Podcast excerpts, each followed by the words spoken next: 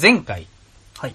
第2回、カタンの回で、NHK が国営放送というくだりがありましたが、はい。正しくははい。公共放送の誤りで した。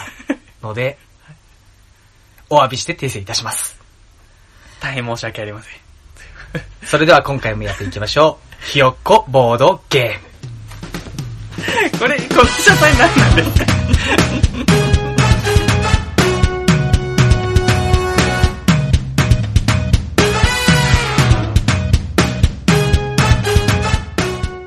はい、改めまして、皆さんこんにちは、薄井でございます。えー、皆さんこんにちは、ゲストのカニ玉です。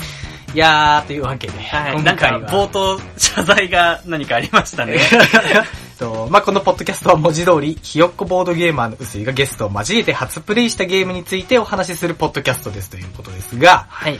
今回はね、冒頭謝罪会見から。そうですね。はい最近いろんなところでやってる噂の謝罪会見が、まあそうですね。ここにも来ました。。そうですね。ついに謝罪会見の波というか、ムーブメントがね そうですねあの、我々ひよっこボードゲームにもやってきたというこやってときまで、したねあの、前回ですね、はいまああの、カタンの回、まあ配信しましたけれども、はいあの、いろいろこう反響もいただく中で、あ、はいはいはい。はい、あの、ツイッターのリプライの方にですね、はいあの、NHK はこ国営放送ではないですよっていうあリプライをいただきまし ごて指、摘があったわけですはい、ね。ご指摘があったので、一回これはね、まあ我々ジャーナリズムとして は、やっぱり正しい情報をお伝えするということでね。そうですねはい。まさかね、あの、ボードゲームのはい、その中で、まあ、俺のその解釈不足な部分とか、はいそうですね。あの部分で、あの、ご指摘を受けるのかなとぼんやり最初やるときは思ってたんですけど、はいまさかフリートークのところ で、いや、僕も今、だって謝罪会見って言ってたので、多分、あ、じゃあ、なんか、伝えた料金がざっくりのやつが違ったとか、ルール違ったとか、はい そっち系だなと確かに思いましたけど、はいそこ、そっちですかいや、単純に勉強になりますね。勉強になりますね。こうやって一個一個さ、あの、賢くなっていこそうでう。すね。物を知っていこう。我々はちょっと物を知らなさすぎるから。そうですね、こう、はい勉強になりましたね。いやー、すいませんでしたね。知らなかった。普通に何 俺もの全く知らなかった何の気なしにそこは普通に、あそうですねって流してましたけど、そう。っていうね、ありがたいお言葉とか、まあ面白かった ですよ、0回から聞きましたっていう方も、それはありがたいですね。あーはい、2回聞いて、あの、楽しかったんで、0回まで聞きましたという方もそれはありがたい。いらっしゃっておりまして、まあまあいろいろ反響はいただいてまして、はいはい非常に助かっておりますけれども。はいはいはい。はい。というわけで、まあこんな感じで今回はやっていきましょう。第3回ですね。はい。今回紹介するというかお話しするボードゲームは、モダンアート。モダンアートですかとりあえず情報だけお伝えしますと、はいえーお願いしますボードゲーム名が、えーモダンアート。はい。プレイ時間45分。 45分、はい。で、プレイ人数が3から5人。はいで、参考価格が3000円ぐらい。お手頃ですね。僕毎回言ってますけ どう。ん、毎回言ってこそれも毎。回言ってきましょう。お手頃。 お手頃の三段活用ぐらいでさ、ニュアンスをこう変えていけばいいんじゃないお手頃ですねはが、い本当に安くて、あ、お手頃ですねが、ちょっと高いけど、はいまあ、買えないぐらいではないとです。ね。あ、お手頃ですねが、まあでも手が届かなくはないっていう。そうですね。はいそれでいきましょう。今回はお手頃ですね。ですね。ああ、いいじゃないですか。はいじゃあそれぐらいですあか今回こんぐらい、そのぐらいですね。はい。え、このね、モダンアートなんですけども、ちょっと、ちょっとたまに情報でも言ってこようかなと思いまして、はいはいはい。えー、モダンアートですね。はいえー、ドイツ年間ゲーム大賞に1993年にノミネートされてる作品ですね。あ、結構歴史は古いですね。いや、、古いんですよ、このゲーム。 1993年からあるんですか、このゲーム。 3年に発、まあ、発売なのかな、まあ、3年に女子が、まあ、そのぐらいで発売されてるゲームということで、はあはあまあ、かなり古いゲームですね。になりますね。はで、このドイツ年間ゲーム大賞っていうのがは、い知らない,、俺も全然知らなかったんだけど、あ。私今現状わかんない分かっってないでしょ。はい。まあ、そのドイツで行われる、1年に1回行われる、はいボードゲーム界の最も権威のあるはい。賞おらしいと、ウィキペディア先生が言っておりまして、 あの先生が言うには間違い間違いないですね。で、まあ、このまあ、例えば、ね、ドイツ年間ゲーム大賞、例えばじゃあ他に、どのようなゲームが受賞しているかっていうと、はいまあ95年にはカタン。おーはいはいはい。で、2010年にはディクシット。おー結構う、うちで紹介した。そうですね。過去2回のやつは全 て、えっと、年間ゲーム大賞になってますからあ、、なるほど。まあ日本、そうですね、まあ世界一位になってるというか。なで、まるほどあこれは今回、モダンアートはもうノミネートほうほう。ちなみに93年に受賞したのが、まあ、ブラフというゲームなんですけど、ほまあ、ブラフっていうわけですから、まあブラフゲームですね。はあはあこれがまあ受賞してます。う。騙す系のゲームなんそうですね。最最近多分日本語版が最近、最近、最近日本語版が発売されるとかされたとか。ああ、二十何年の時を超えて、はいなぜ今、もうちょっと早く来てるな らば、まだしも。で、まあ、このドイツ年間ゲーム大賞、まあ、毎年5月ぐらいにノミネートで、はいはいはいで、6月から7月に、はいえー大賞受賞決発表なのかな、はいはいはいウィキペディア先生から言うとね。なるほど、なるほうど。ん。ペディセンが言ってんのはそういうことです。はい。はい、国戦みたいですけペどディ戦ペディ戦がそう言ってたわけです。ペディセンが言ってましたね。はいなんでまあこれ多分、えーっと、アップされる頃には多分ノミネートが続々と出てまして、はいはいまあ7月には対象が、対対象象がが決決ままるるとと。はい。まあそんなようなほ感じになってます。う。なるほど。っていうわけで、まあ今回紹介するのが、えーモダンアートですね。モダ巡ンアートり巡りましたけれども。はいはい。えーライナー・クニチア先生の三大セリゲの一つですね。え何ですか ライ、なんて言いましたよラライナー、ライナークニッチア。 ライナー・クニチア先生ラ。イライナークニッチア先生の、はい。三大セリゲの一つですね。はい。 耳慣れない単語がちょっと飛び交いましたけれども。耳がい。滑ります かそうですね。そんなまあいろんなもう肩書きを背負ったモダンアートなんですよ。はい。すごいですね。そう聞くとなんか、ものすごい大、大大層な感じがすごいしてきましたね。それが3000円で買えると。そう考えると、はい結構いいんじゃないですか、まあそうですね。はい一切内容には触れてないですけれども、 そうですね。かなりね、今、外堀から今結構やってる感じ。そうですね、たまにはちょっと違うアプローチで外堀っていうのはいそうです ね。あの、料料理の前に、あの、この牛はどうたらでみたいなのを言うのと同じことですよね。味わいが全く変わりますからね。はい。やっぱ事前情報も味として出てくるみた出いてなき感ます、じです出よね。てきます、出てきます。なるほど。 今回のモダンアートはそういう感じと紹介なんですね。そうですね。まあ、そんなうんちくがあっても、い十分にハードルを超えてきてくれるモダンアートさんを今回は紹介したいと思っております。あ、お願いします。で、この、えー、まあ、どんなゲームかっていうのをざっくり説明します。はいで、我々プレイヤー、えーそれぞれ皆さん画商です。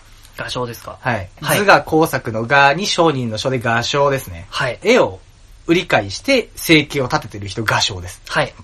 で、まあ我々はですね、画商になりまして、まあ文字通りその絵を買い付けたり、売り付けたりしながら、はい。最終的に一番お金を稼いだ人が勝ちと。あ、すごい資本主義な感じですね。い、や、わかりやすいです。最終的に一番お金持ってる人の勝ちです から。まあそうですねそう。非常にわかりやすいゲームになってます。はいで、まあ、絵を売り買いしてお金を稼いでいくんですが、はいその扱う絵というのがモダンアート現代美術です。はいはいはい。なるほど。現代アートを売り買いするはい。方々のはゲームなわけですね。はい、そういうことですね。で、まあ、テーマはこんな感じ。はいはいで、ゲームのシステムというのが、まあ、さっきちょっとちらっと言ったんですけれども、競りという方法を行って、三大セリゲーですからね。そう、競りを行って、えー、まあ、売り買いしていくと。はいはいはい。まあ、競りっていうとね、皆さん多分、ヤフオクとかで最近馴染みがあるんで、そうですねんなにこう、なんかちょっとわけわかんないイメージは多分あんまりないのかもしれないですけど、ふわっとはあるかもしれない。ふわっとありますよね。はいまあ、築地とかで、こう、は、はいい何十円、何十円、みたいな、はいはい何十円ってことねえか。まあそうですね。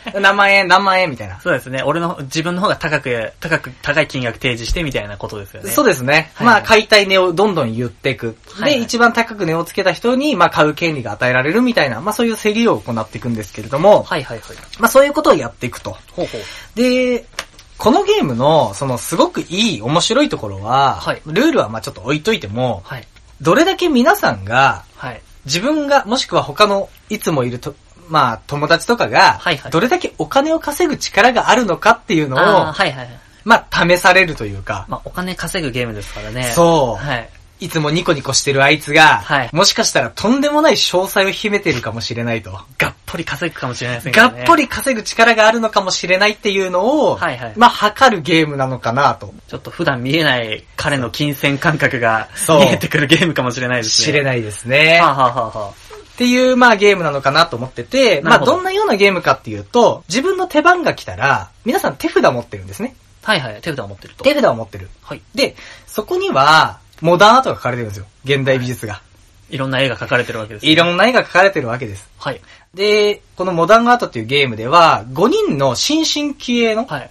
まあ、画家さんが登場します。いろんなアーティストの方が。アーティストが5人登場します。はい。えっ、と、まあ、ライトメタル先 生、ヨーコ先生、はいえっ、と、あと、クリスチン P 先生、はいえーカールギター先生、はいはい。クリプト先生。クリプト先生。はい。でも読み方はちょっと正しいかわかんないですけど。なんか、とりあえず5人です、ね。 5人の先生がまあいるんですよ。覚えなくていいです、これは。はい5人の先生がいて、はいはいはい。まあ、手札のカードには、まあ、絵が描かれているのと同時に、どの先生の絵かが一目瞭然でわかるようになってます。はいはい。でも色分けもされてるんで、まあ一目瞭然でわかるんですね。あ、この色はじゃあ、まあ、陽子先生だとか。そうそうそうそうなるほど、なるほど。っていう感じになってまして、はいまあこの5人の画家さんの絵を扱って、まあ売り買いするわけなんですけれども、はい自分の手番が来たら、1枚出します、場に。はい。手札、手札から出すと。そうそう例えばライトメタル先生の、はいメタル先生のメタル先生のを出す。出す。はい。で、そしたらこれのカードをいくらで売りますよ、みたいなことをやって、これ買いたい人って言って、他のプレイヤーは買う人。あ、なるほど、はい。で、自分は売る人。なるほど。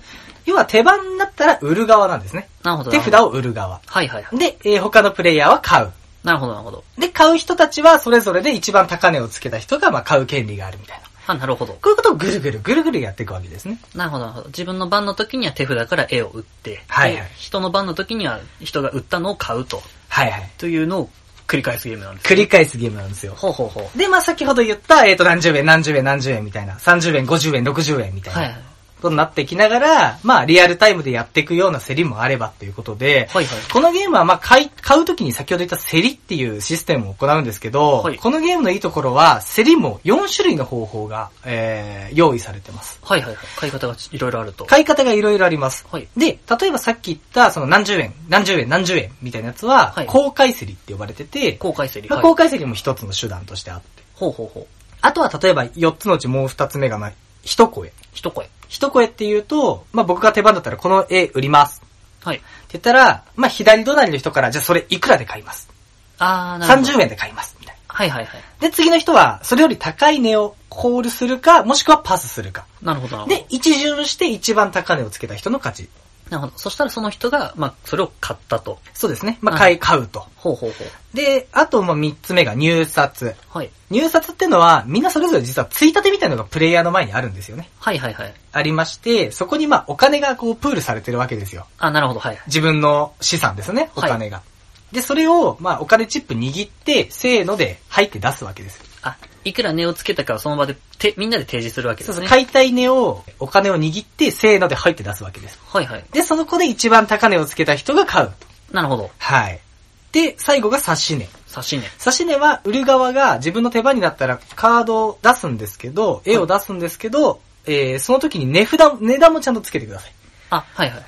うん、これ40円で売るよって。そうするとまあ、あとは左隣の人から買うか買わないか。なるほど。で、買い手がついた段階でその人に売られるんで、なるほど。まあ最後ぐるっと他の4人でやる場合はまあ3人でやるわけですけれども、はいはい一番右隣の人まで来るかどうかはわからないと。もう側近でポンと払っておしまいなわけそうですね。。まあ、ヤフオクでいう即決価格ってやつですね。はいはいはい。なるほど。うん。まあ、あんな感じで、まあ、この4種類あるんですよ。ほいほいほい。で、その4種類の方法を自由に決めていいのかっていうとそれも違って、はい実はこれまあ、4種類の競りの方法は、各マークが、まあ、アアイコンみたいなのが用意されてて、はい。で、そのアイコンも、えっ、と、カードに書かれてます。あ、なるほど、はい。なんで、手札には、誰の先生の絵なのかと、はいどのような競りの方法で落札してくださいっていうのが書かれてるんですね。あ、基本的にじゃあ、ふ情報としてはふ二つ書かれてる。 2つ書かれてますね。なるほど。なんでまあこの絵を出したら、まあ誰々の先生でこのような競りの方法で行ってくれっていうのがもう書かれてるんで、まあそれをまあ何枚か持ってると。ほそうほうれぞれ手札としてね。なるほど。っていうやりながら、まあ、売って買って、売って買ってをやり、繰り返して、一番最終的にお金を持ってきたのが勝ちと。なるほど。はいはいで、。売る側はもうこんな感じです。なるでほ、ど買い値がついたら、はいえーカードを売ると。その人に売ると。はいはい。こんな感じでやっていくんですけど、はいじゃあ何を基準に買い値つけるんだって話なんですよ。まあそうですね。金額、ね基準がわかんないと値のつけようもないですね。ですね。はい。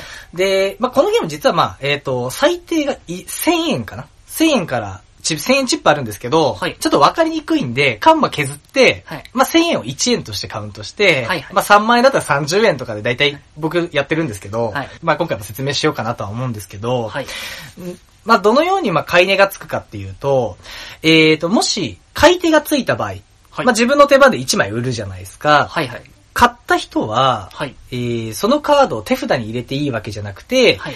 えー表にして買った人の手前に1枚置いてください。なるほど。なんで、えっ、と、例えばライトメタル先生の絵を1枚か買う人が現れたら、はいもう全員でこれは共有できるんですけれども、あの人は、まあ、カニタマくんは1枚ライトメタル先生の絵を買ったなっていうのが分かるような状態になってます。はい。みんなが見えると。みんなが見えます。はい。で、これをどんどんどんどん繰り返していくわけです。はい。で、こうしていくとどんどんどんどん場にいろんなカードが出てきます。出てきますね。出てきますね。誰々の先生が何枚出た。はいね。で、カニタマくんまた買った。で、はい今回陽子先生が売りに出されたから、陽子先生1枚、ライトメタル先生1枚出たよ。はいはい。で、対するじゃあ右隣の人は、カール先生3枚買い占めてるね。みたいなこともあるわけですよ。はいはいはい。まあ、みたいなこともどんどんどんどん出てくるんですけれども、はいあるところで、誰かの先生が5枚目の絵を出品されたら、1ラウンド終了。 1ラウンド目が終了する。 1ラウンド目が終了します。ほうこほうの時点で、えっと、買った絵に対して、はい。えー値段がつきます。はい。この中でお金の、この絵の価値が決まると。あそうなんですよ、えー5枚目が出た段階で、その5枚目出た先生っていうのは非常にこの時代に人気があった。そうですね。市場にいっぱい流れてるわけですかそらうね、絵が。。大人気の先生だと。はいはい。この先生の解体はめちゃくちゃ人気がある。なるほど。というわけで、一番の高値がつきます。はい。で、1ラウンド目に一番高値がついた先生に関し、先生の絵に関しては1枚30円の値がつきます。はいはいはい。まあ本来3万、3万ってチップですけど、まあは30円の値がつきます。はいはいはい。その時点で2枚目に流通していた人、はい2番目に流通していた人が、はいはい。2番人気の方です、 2番。人気の方、その人には20円。なるほど。で、同様に3番目の人には10円の値がつきます。はいはい。で、まあ5人の先生がいるんで、4番目、5番目の先生の方。はい。この方に関しては、えー、紙くず、0円。紙くずですね。はい。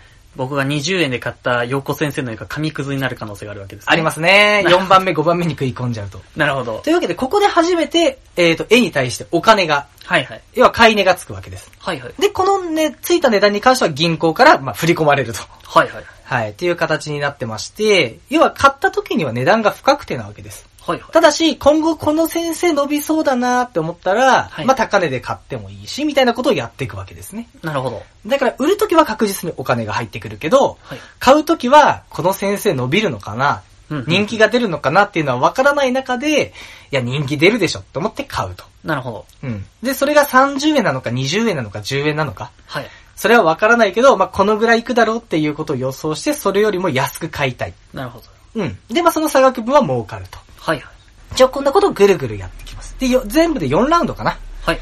4ラウンドやって、えー、4ラウンド、えー5枚目が出た段階でゲーム終了、最後の生産を行って一番お金を持っていた人の勝ちとはいはい。いうわけで、まあゲーム中盤から終盤にかけて誰が一番お金を持ってるかは全くわかりません。ついたてがあるからね。そうですね。はい。お財布事情はちょっとわからないわけです。わからないわけです。はいはい。なので、まあ誰が勝ってるのかはゲームを終わってからしかわからない。そうですね。誰誰が一番儲けてるのかはゲーム終わってしかわからないので、非常にここはね、がうまく売って、うまく買ってたのかっていうのは終わった時に、ついたてを外した時に、 はい。あ、すごいお金あの人持ってるってなったり、あいつ逆にクソ儲けてねえなっていう こともあるわけです。ね。これがね、意外とね、そのはいゲーム中のね、プレイ感と全然違って、あいつめっちゃ買ってるなとか、はいはい。相当いやってるなっていう感じもするんですけど、意外と蓋開けると儲かってなかったりすることも結構ありますね。そうですね。実際僕は2回やって2回とも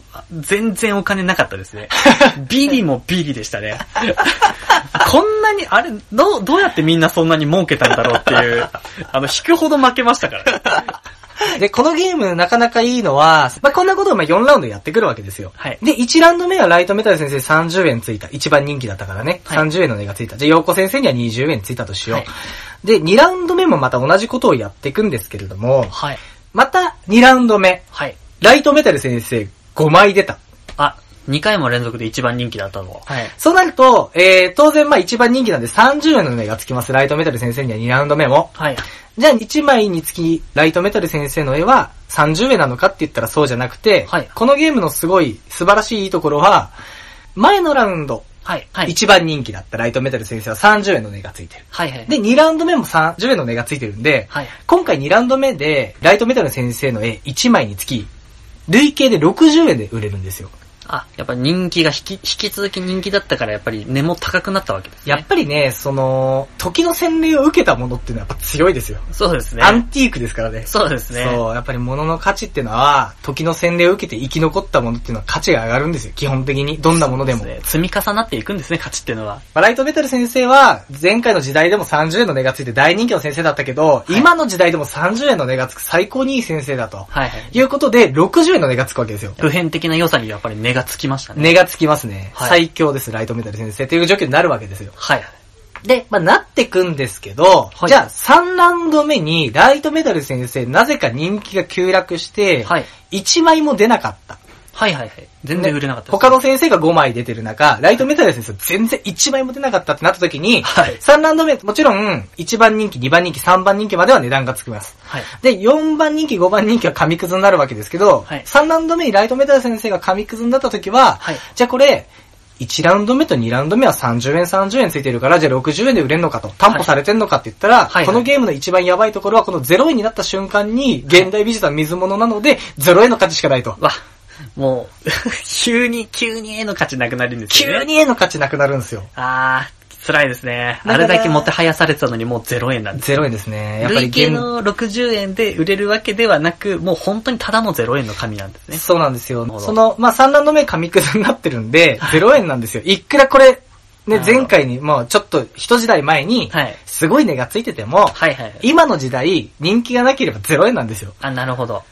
で、もう一回、例えば4ラウンド、最終ラウンドね、じゃあ例えばライトメタル先生、また30円の値がついた。あ、またちょっと、あの良さがわかる人が出てきたんですね。再評価の流れですねあ。あのテッカテカの絵が。テッカテカの 映画、再評価の流れが、まあ、4代目に来るわけですよ。はい。ラ イトメタル先生の。ラウンド4で来るわけですよ。そしたらじゃあいくらで売れるのかって言ったら、じゃあ前回0円だったから30円なのかって言ったらそうじゃなくて、これはい評価されたら過去にも遡ってはい、累計されるんで、はい。えー、まあ1ラウンド目、2ラウンド目30、30でついて4ラウンド目は30円ついたから、じゃあ合計で1枚90円で売れると。値さえつけば累計なんですね。値がつけば累計です。なるほど。ここがやばくて、はいどんどんどんどん結局4ラウンド目以降になるともう1枚の値につく価格がめちゃくちゃ高く売れるわけですよ。はいはいはっい。ていうことはですよ、買う時もはい大きなお金を払わなきゃいけないわけですよ。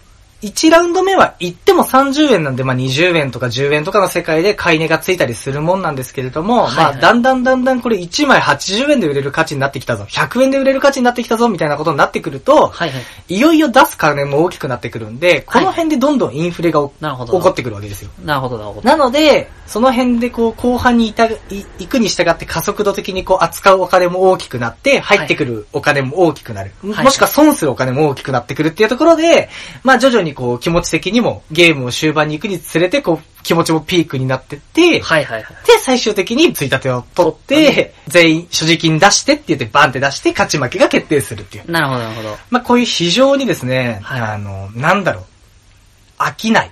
ずーっと熱っぽくやれる。あー、なるほど。ぐだらないよね。はいはいはいはい。っていう、その、ゲームなのがいいなと思いまして、このモダンアート。すごいですね。合唱の章の飽きないと、このゲームの飽きないをかけたんですね。ですね。本当ですか今。 顔隠してますけど、本当ですか 今の。えー、まあそんな感じで、 まあこんなようなゲームなんですよ。まあ今デザイン、まあゲームのシステムだけの話をして、はいはいまあ結構喋っちゃったんですけど、はいはい。このゲームやっぱ一番面白いのは、はいそのまあ、まあさっき言ったその、ヤフオクとか、はい。もうあるじゃないですか。ありますねヤフオクとかある、ありますけど、結局その面と向かってやる競りっあて意外と経験ないじゃん。ー、ないですね。ね。で、あの、やっぱり、いくらで買うの買わないのの、はいはいそのヒリヒリ感を、面と向き合わせてやるっていうのは、はいやっぱりボードゲームならではの良さ。そうですね。相手の顔色を伺って、売り値決めるっていうのはなかなかそうですね。面と向かってオークションをする駆け引き。はいはい。これだけで買いたいけど、向こうさらに高値つけてきたからどうしよう。それでも買うのか買わないのかの、はい。が非常にこうなんかヒリヒリしてて、はい。まあ結果損してたり、結果得してたりとか。そうですね。商売の才能のあるなしが結構出てきますからね。そうです ね。そうですね。そんな感じかなそんな感じです かね。今回のモダンアート、まあ、そ、そんな感じの紹介ですね。多分。こんな感じですね。あの、今日すごくうまくいってない気がするうま。くいってない感じしますかちょっと。うまくいってない気がすじる。自己評価そんな感じですかそうですね。なんか、すごくね、 心残り、好きなゲームがゆえに。なかなか、あれですかね、思い入れが強すぎてちょっと、ま、言う説明しようとするとうまくいかない感じですかね。まあそうですね、そういう言いことたに。いことは全部あるけどみたいな。そう。はいそれをちょっと、 まあ、分かっていただけると助かる、 はい、すいません。とりあえずじゃあこのゲーム自体ですけれども、まあ、一応まあ説明もひとしきり終わったということで、最後にまた、まあ、最大星5つで、このゲーム初めての人に勧めるならば星何個かで言うとどんなもんでしょうえーっとね、星、どどのくらいかな ?4 つ。 4つですね。はい。結構高めですね。いや、もう全然5とかでも全然いいんですけど、はい。まあ好きなゲームだと今言っ基てま本すでよねもさ、こう気づいたんだけど、こう3回やって、基本的に軒並み評点高いんですよ。そうですね。で、それなぜかと思ったら、俺が好きなゲームを紹介してるからなんですよ。まあ、そりゃそうですよ。こ うあの、無作為にこう、ゲーム、今日、次これやりますってやってるわけじゃないですからね。そうそう、くじとかルーレットで決めてるわけじゃないし、はい今熱いゲームを特段こう紹介するとかじゃないから、そうですねどうしても星が高くなりがちですね。よく考えたら、まあ、確かにそうですだってね。俺が決めてるし。はい。でもいいんだよ。俺が楽しくてやりたが、楽しかったゲームやってる から、まあ、そうですね。そう考えると、まあ、それは焦点高くなりますよ。高くなります。ただし、まあ、あ、そうですね、星、だからごめんなさい。えっ、と、初めての方に勧めるなら星4つ。 4つ。で、で総合的にで言うと。総合的にはもう星、まあ、4つ。星4つですね。はい。そう。いや、モダンアートすごく俺好き、好きで、本当に好きなんで、うんや、初めてやって、はいすぐ買ったぐらい、すごく楽しくて、はい。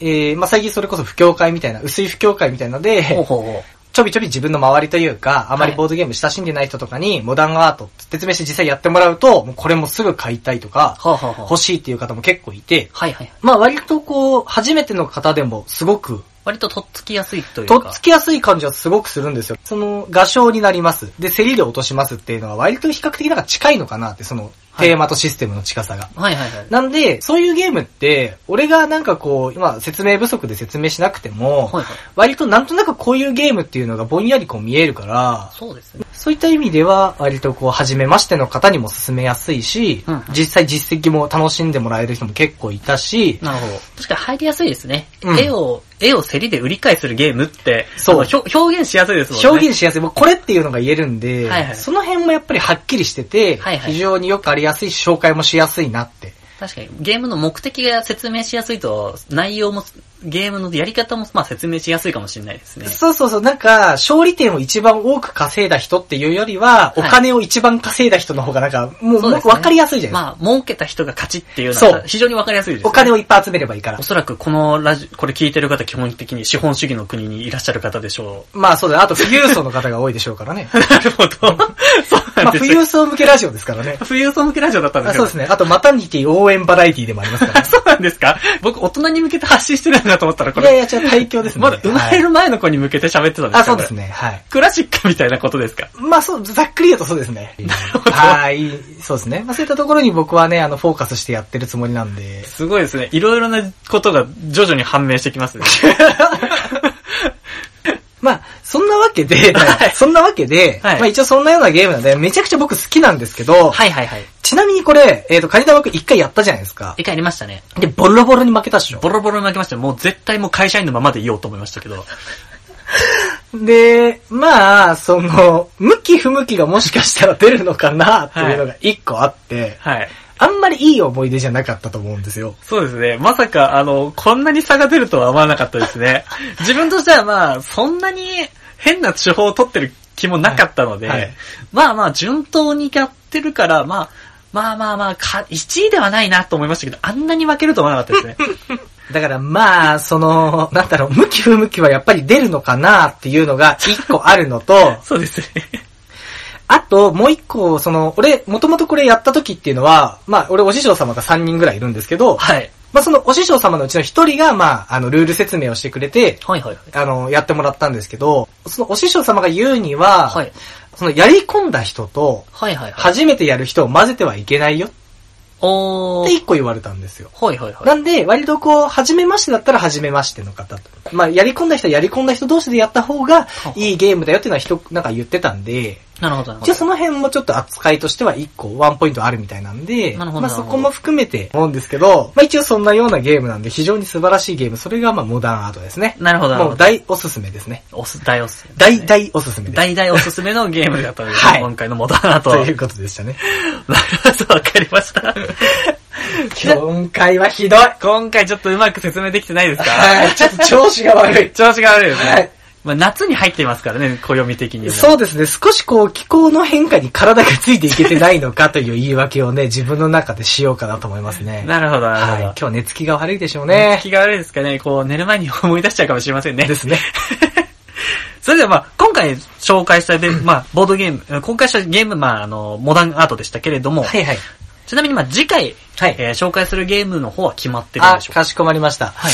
えー、次回おすすめするのは、はいえー、コンプレット。はい、コンプレット。